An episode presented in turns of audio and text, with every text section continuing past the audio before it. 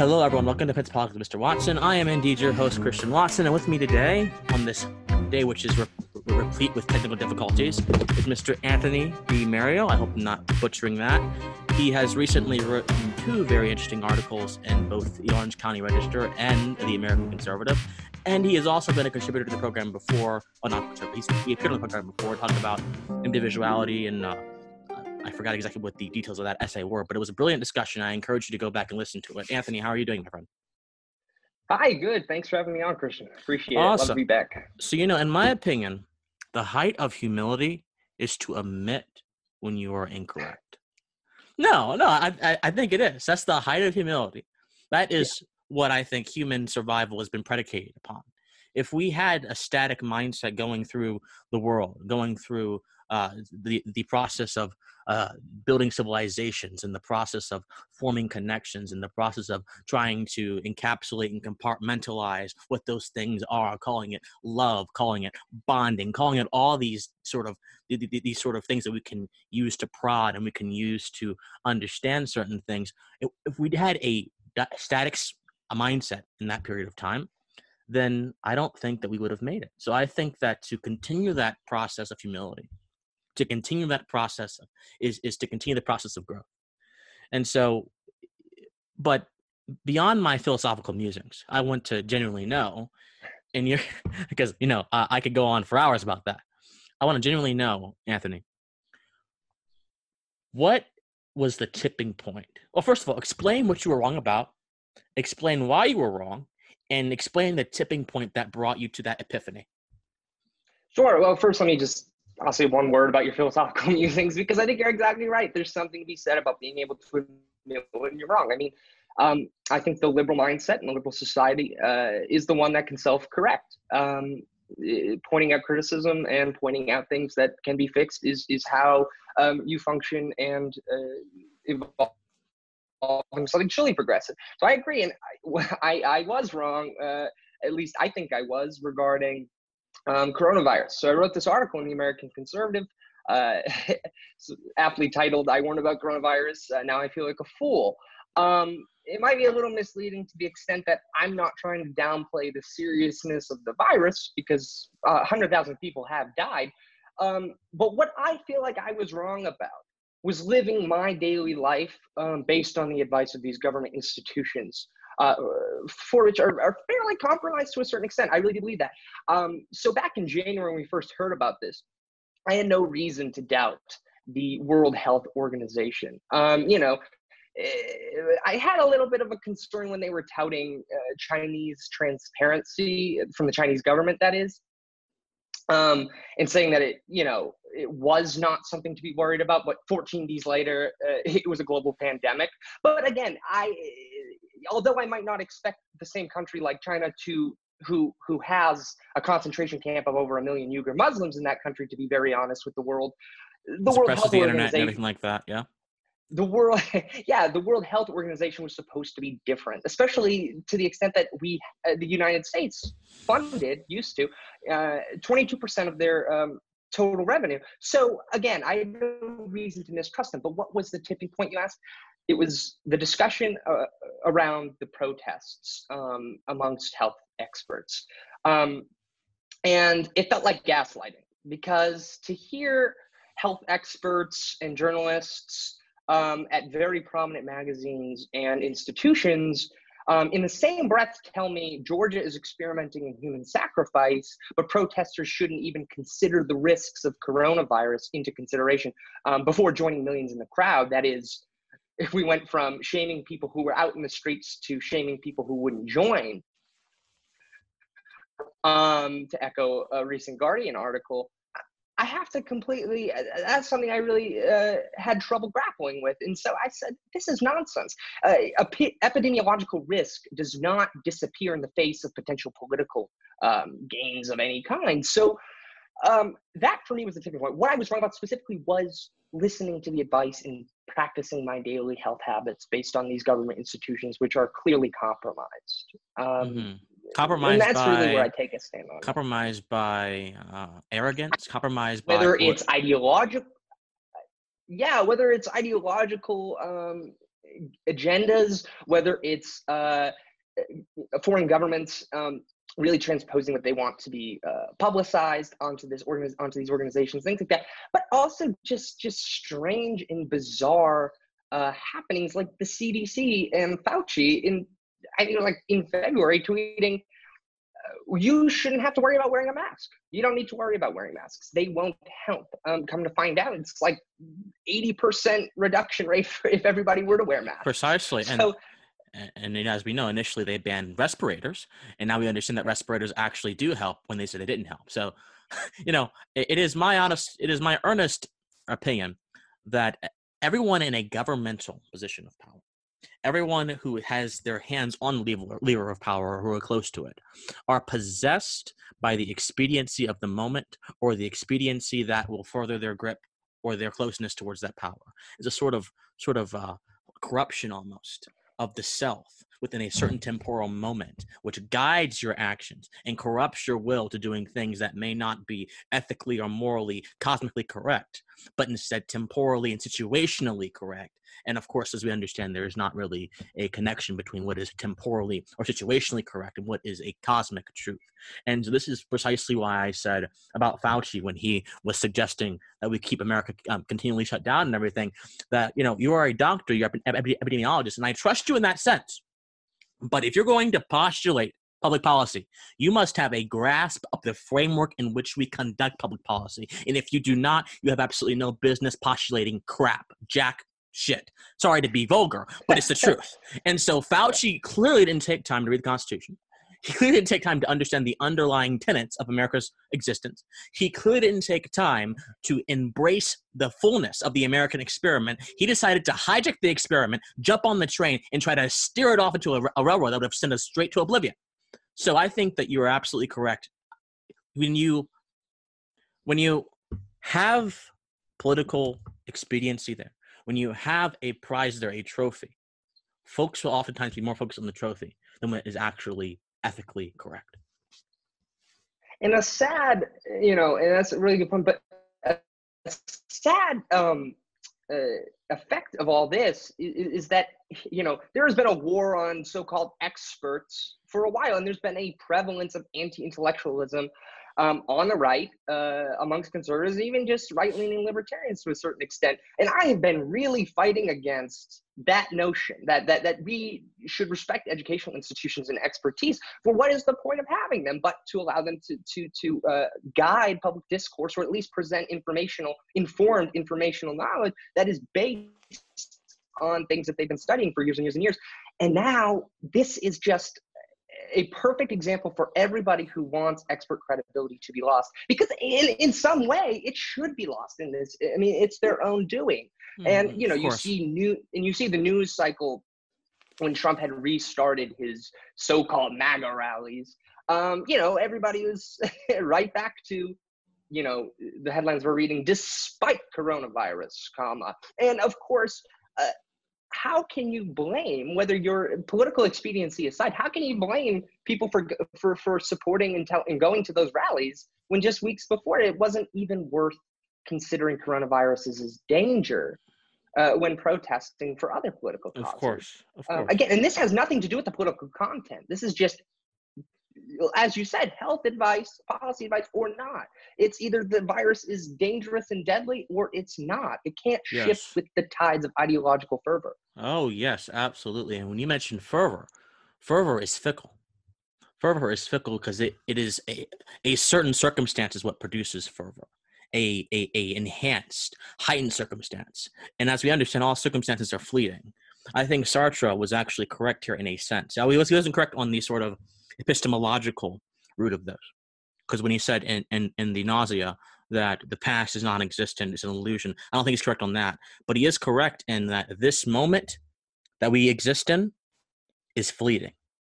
And when you predicate notions that will be less fleeting, that will exist for a little bit longer than the regular moment in the Sartrean lexicon, what you do is you sort of set yourself up for a calamity. And so I think that, that's absolutely correct. And the political thing aside, you're right. It's about philosophical consistency. If there is truly a public health threat to the American experiment, if there is truly a threat to the American mind, if there is truly a threat to individual health, then if you really care about that threat, as the media so proclaimed they did, as CNN, I remember watching it before I was kicked out of my dorms. Well, not kicked out, before I left my dorm because of the I wasn't kicked out. My university was actually pretty good on that. It was actually pretty good on that. The president fought tooth and nail to keep us there. I love him for that. But I decided to leave the dorm because I figured it was not expeditious to my health or to my growth as a human being to stay there. I remember watching every night. Don Lemon was on the TV with Dr. Sanjay Gupta, and they were just talking, the coronavirus. It was coronavirus 24/7. But when these protests happened, number one, the rate of coverage for coronavirus actually declined. Number two, the rate of coverage for these protests overwhelmingly favorably, actually increased. And even on the right, even on Fox News, even on a lot of these places, the coronavirus was not really mentioned as a critique of these protests. So both sides literally put down the reality of what was happening, and they embraced a relative space in which they ensconced themselves in and used the energy of that relative space to drive forth narratives that had absolutely nothing to do with this pandemic until it was convenient for them, or at least I will say until it was convenient for the left particularly. But the right has a little bit of shame in this as well. So my question for you is, what is going on? Why do you think folks are so easily able to weave between reality and narratives, or reality and fantasy within political context, and sort of use that magic of relativism? Because it is a magic, really, I think. And people might think my terms are odd or weird. I don't think I'm crazy, but it is a certain kind of magic. Because magic in the traditional sense, if you were to understand the ancient text of Wicca, if you were to understand all that stuff, is simply imprinting your will upon reality and shifting the tides of the universe. So in a sense, these people are engaging in a form of magic when they shift the tides of the political universe. Why do you think that is so easily and so little absconded and admonished by people in our current political context? Well, I mean, that's honestly a loaded question, but I think Yes, it is. You could probably write a fairly long essay, if not a chapter in a book on this. But my quick bite answer would be something along the lines of considering what politics is in its current situation. So, of course, politics kept completely neutral and kept and conflated with ethical judgments. That is, if you believe in X policy, you're also proclaiming a moral instantiation. Mm-hmm. So that is, you hear Bernie Sanders talk. I think this really has to do with this conflation between politics and morality. You hear Bernie Sanders talk about, it's immoral to not have universal health care. Right. And anyone who opposes this universal health care policy is immoral. And I think that that's just a category mistake, because when you hear, for example, let's just take an example of climate change. That's another moralized topic. If you could, let's suppose person A wants to ban all fossil fuels and impose, something like the Green New Deal, but they want the government to do it and they want it to be a top-down implementation. And then person B says, yes, there is a climate issue, but I want some sort of market-oriented solution to this. It's not that the person who disagrees with the Green New Deal proponent is immoral. They both actually value the same thing, that is the health of the environment. And the value statement is the same. Yeah, exactly. And it's just different ways of approaching that. So again, to say that your political enemy is your moral enemy is a complete category mistake. And again, when you make that conflation, though, however, it's all about moral superiority and moral power. So what does that mean? That means narratives, especially political ones, are about dominance and power. So of course, if these health experts are reviewing what is a protest and focusing solely on the political contents of that protest and happen to find that protest righteous, like many, many people do, including myself, to say that they shouldn't do that for even health risks, in fact, the risks that they as experts are supposed to observe, would be to cede ideological and political power, because to oppose it would be ethically compromisable. So again, I think that is my shorthand answer as to how these ideological narratives can infiltrate epistemological ones, or just truth value policy. So I think that's my answer. The conflation between politics and morals. There's something deeply connected between the two, no doubt. But to say they are the same, again, I think is a category mistake. Well, absolutely. It's I mean, because essentially, I would say that the undergirding, the principle that undergirds most political discussions, especially most political ideologies, are value statements. Right. So the idea of positive rights, which the Democrat Party postulates a lot, and sometimes Republicans postulate a lot, that undergirds a sort of society, a sort of allegiance to society, sort of allegiance to utility almost, if you want to talk about pure ethical values. Because these things, these sort of voting, women's rights, all these positive rights have a certain utility towards them that supposedly improves the greater good. So at the very bedrock, the nadir of political formation, I do think that there are certain constants. There are certain ideas. But of course, on the surface, when we're talking very surface level, because Bernie Sanders saying that you're immoral if you don't support universal health care is an incredibly shallow statement. I should actually qualify. I mean, single payer health care, because I think everybody wants universal health care. Well, single payer. Yeah. Everybody wants people to be covered if possible. I don't think there are many. I would say the vast majority of people wants to see a society in which individuals who need medical care in a position able to achieve to get that medical care. However, sure, Bernie Sanders holds single payer as that solution, and let's say someone on the right probably holds a market-oriented solution. Again, different solutions, but they both value the same thing. The same value statement, correct. These are political enemies, but not moral enemies. So the shallow waters kind of obscure the true intents of these people, you think? The shallow waters of politics kind of obscure the true intentions. Yeah. Well, yeah. I mean, it's in part probably deliberative. I mean, if you can make your political enemy a moral enemy, there's great power in that, again. So to a certain extent, it's... You said something that caught my ear, and I'm not sure most folks would have picked up on it, because most folks, of course, a lot of folks that listen to politics even are not really philosophy students or philosophers. They are people who are simply trying to get a different take on the news, different take on what's going on. And I certainly hope I do my best in giving them that. So you mentioned power. You basically said political narratives are all about power. That sounds very Foucaultian to me. So why don't you explain that? I'm curious about that one, because I made my ears jump a little bit. Sure. Yeah. No. I what I was trying to say was political narratives are only about power once they are conflated with ethics, because I think, again, that's where they are. So that's why, and I think that's a common theme today at this conflation between politics and ethics, and that's why we see these power politics playing out. Okay. So the claim wasn't that politics period is so I mean, to a certain extent, call it Foucaultian. He would certainly say that there's power involved in every form of political enterprise. But I'm making a qualified statement right now that just when you conflate it with ethical claims, that's where the power plays come out. Yeah, precisely. Now, I have a question for you, though, about the ethical claims.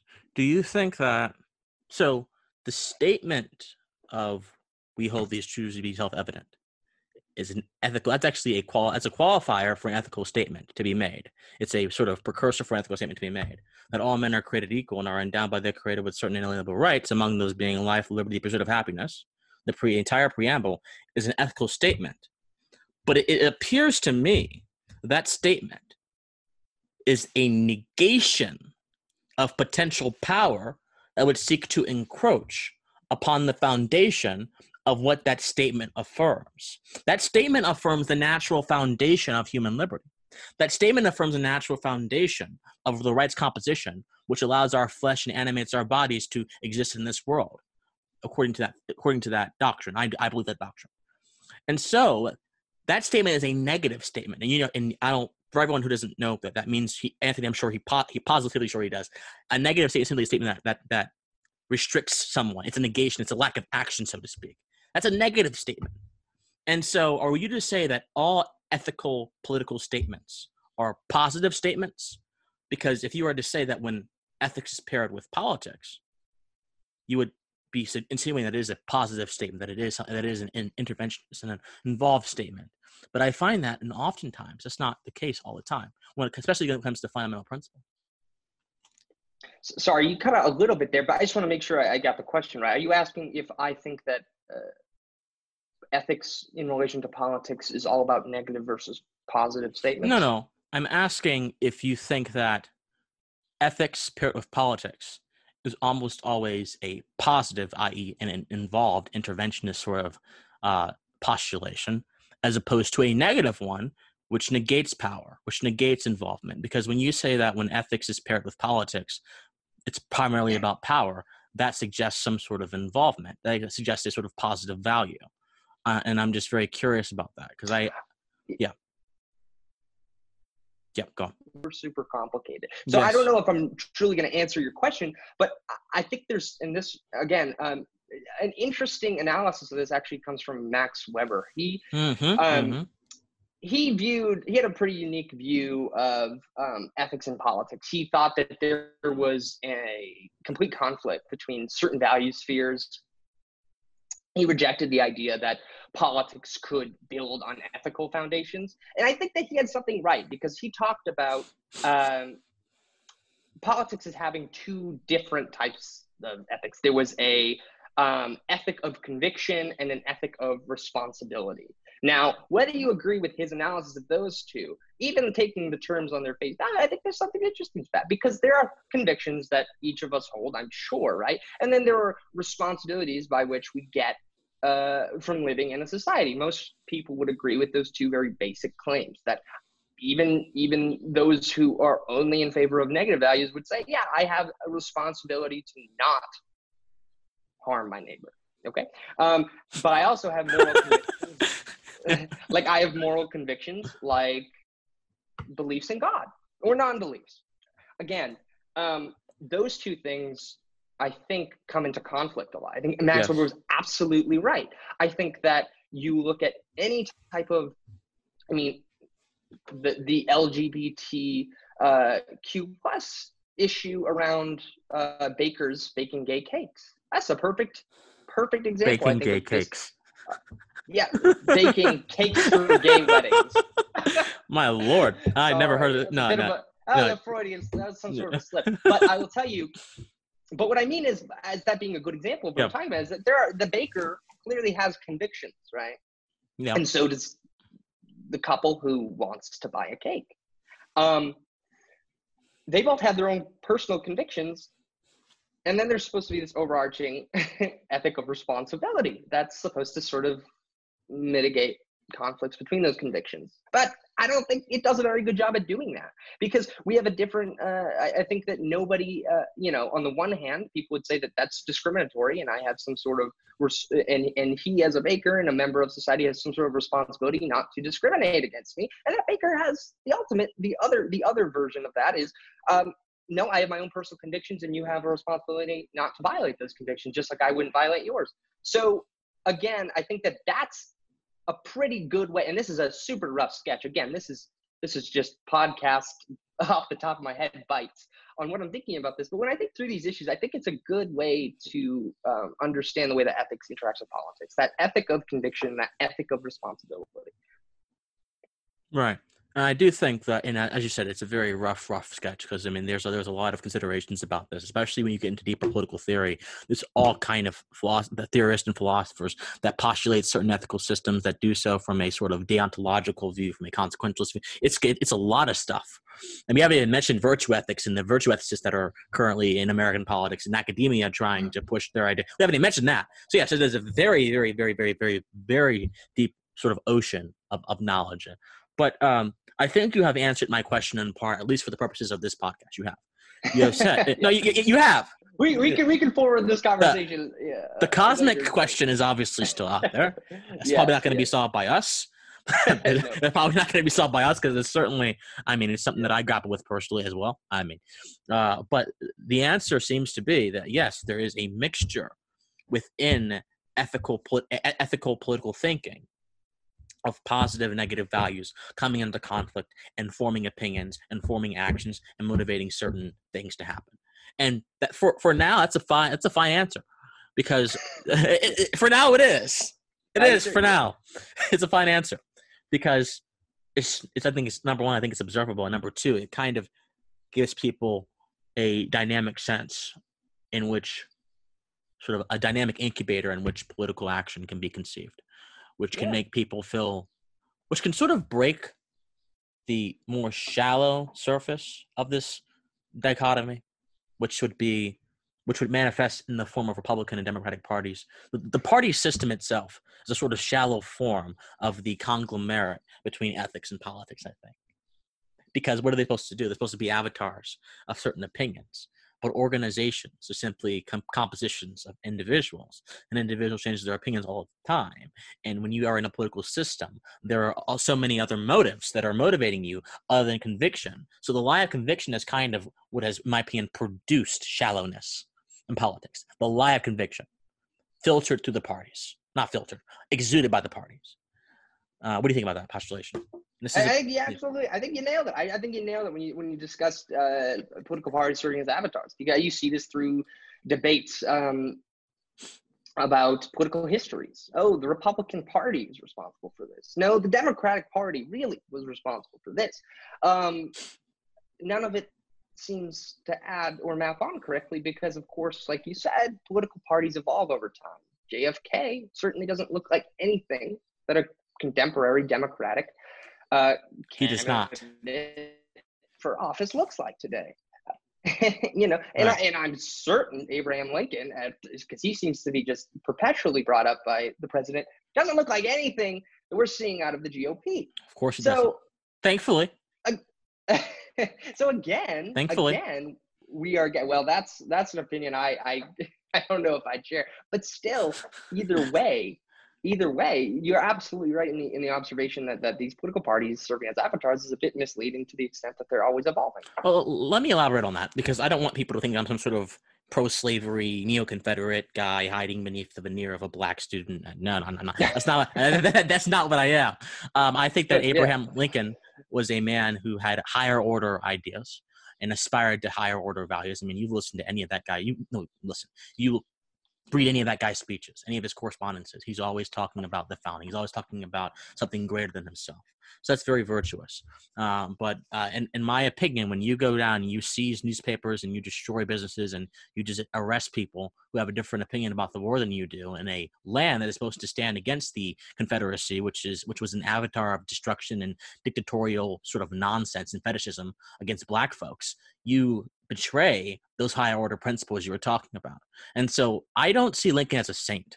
I see him as someone who is certainly better than the alternative. I don't see him as an evil, so to speak. I don't believe in that dichotomy of lesser two evils, but I see him as someone who made incredibly bad and ethically questionable decisions amid a war effort to inspire public morale. Now, there can be an argument made that if public morale is not inspired, the war machine falls, and the higher order ideals that Lincoln postulated through the machinery of the Union would have fell as well. I understand that argument. That's a very important point to bring up, but it does not justify, in my opinion, violating inviolable rights which compose the essence of humanity. And so that's my issue with Lincoln. And I'm happy that, well, I can't say the Republican Party is not like that today. I can't say that, actually. I prematurely spoke. I can't say that. Civil asset forfeiture. That's a good segue. The seizure of property that you were. Yeah, let's talk about that. Yeah, and we'll wrap up in a few moments because I know you got to go. I got to go. But civil forfeiture is one of those issues that makes me wonder how have we fallen so far from. I'm not gonna say what the meme says. The meme with the Kermit and how he fallen so far from God. I'm not gonna say that. That's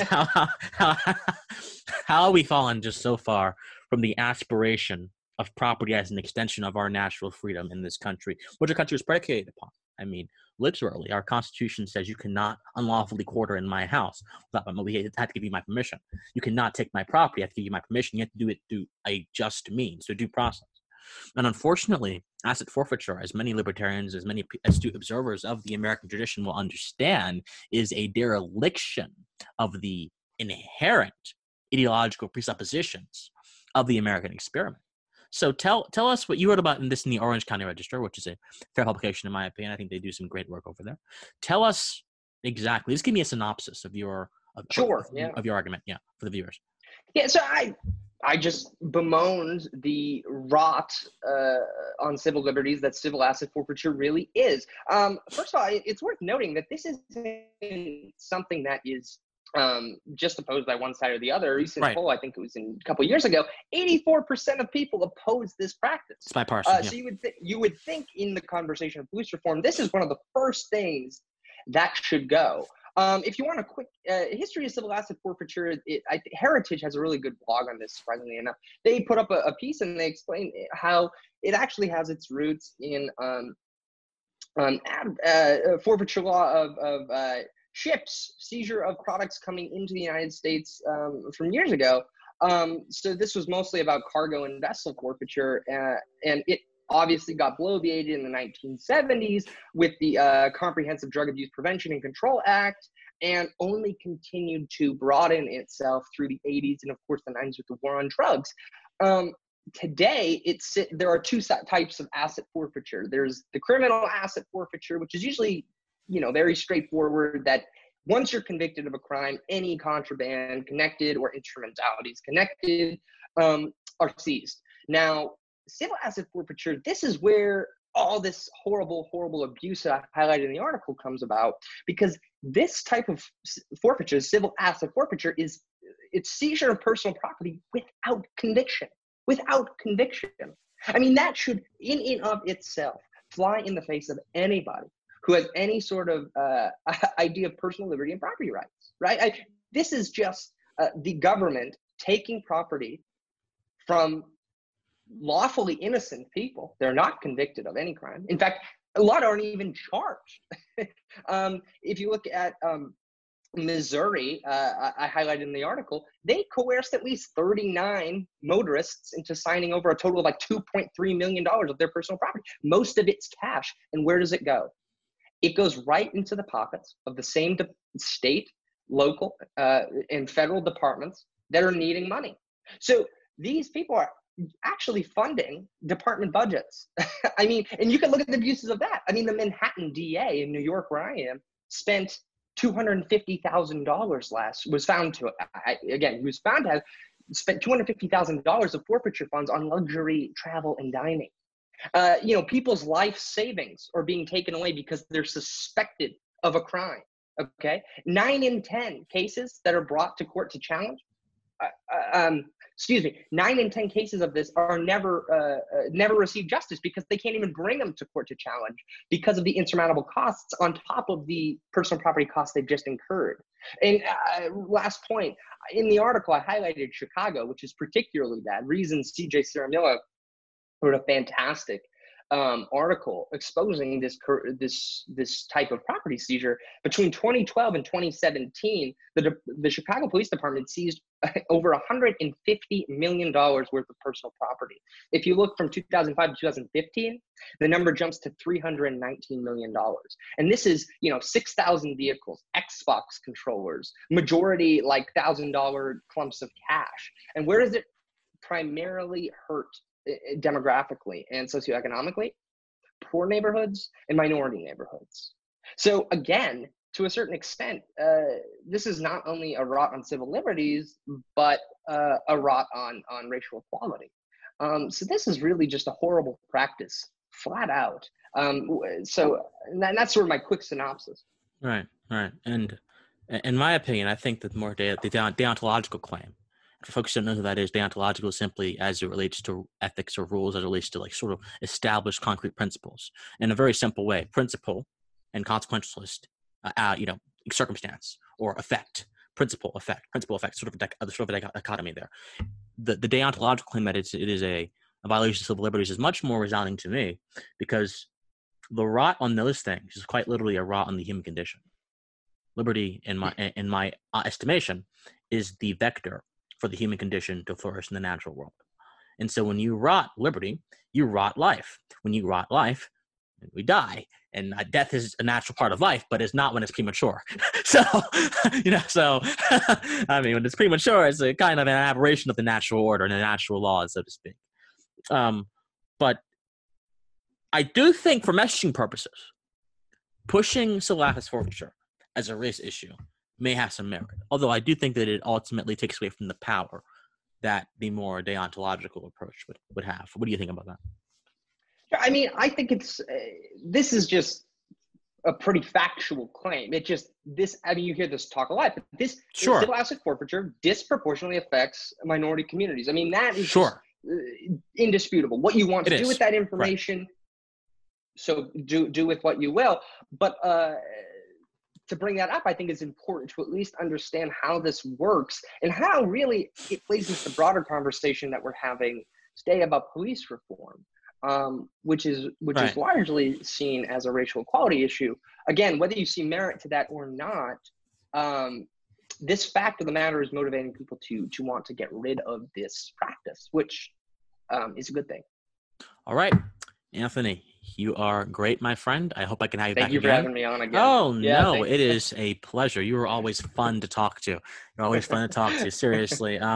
Would you get any last words before we go? Because I know you got to go. I got to go. So any last words before we go? No, just thanks. You know, thanks for keep doing what you do. And I'll be looking forward to listening to your future interviews. Thank you so much. And as always, guys, please stay offensive.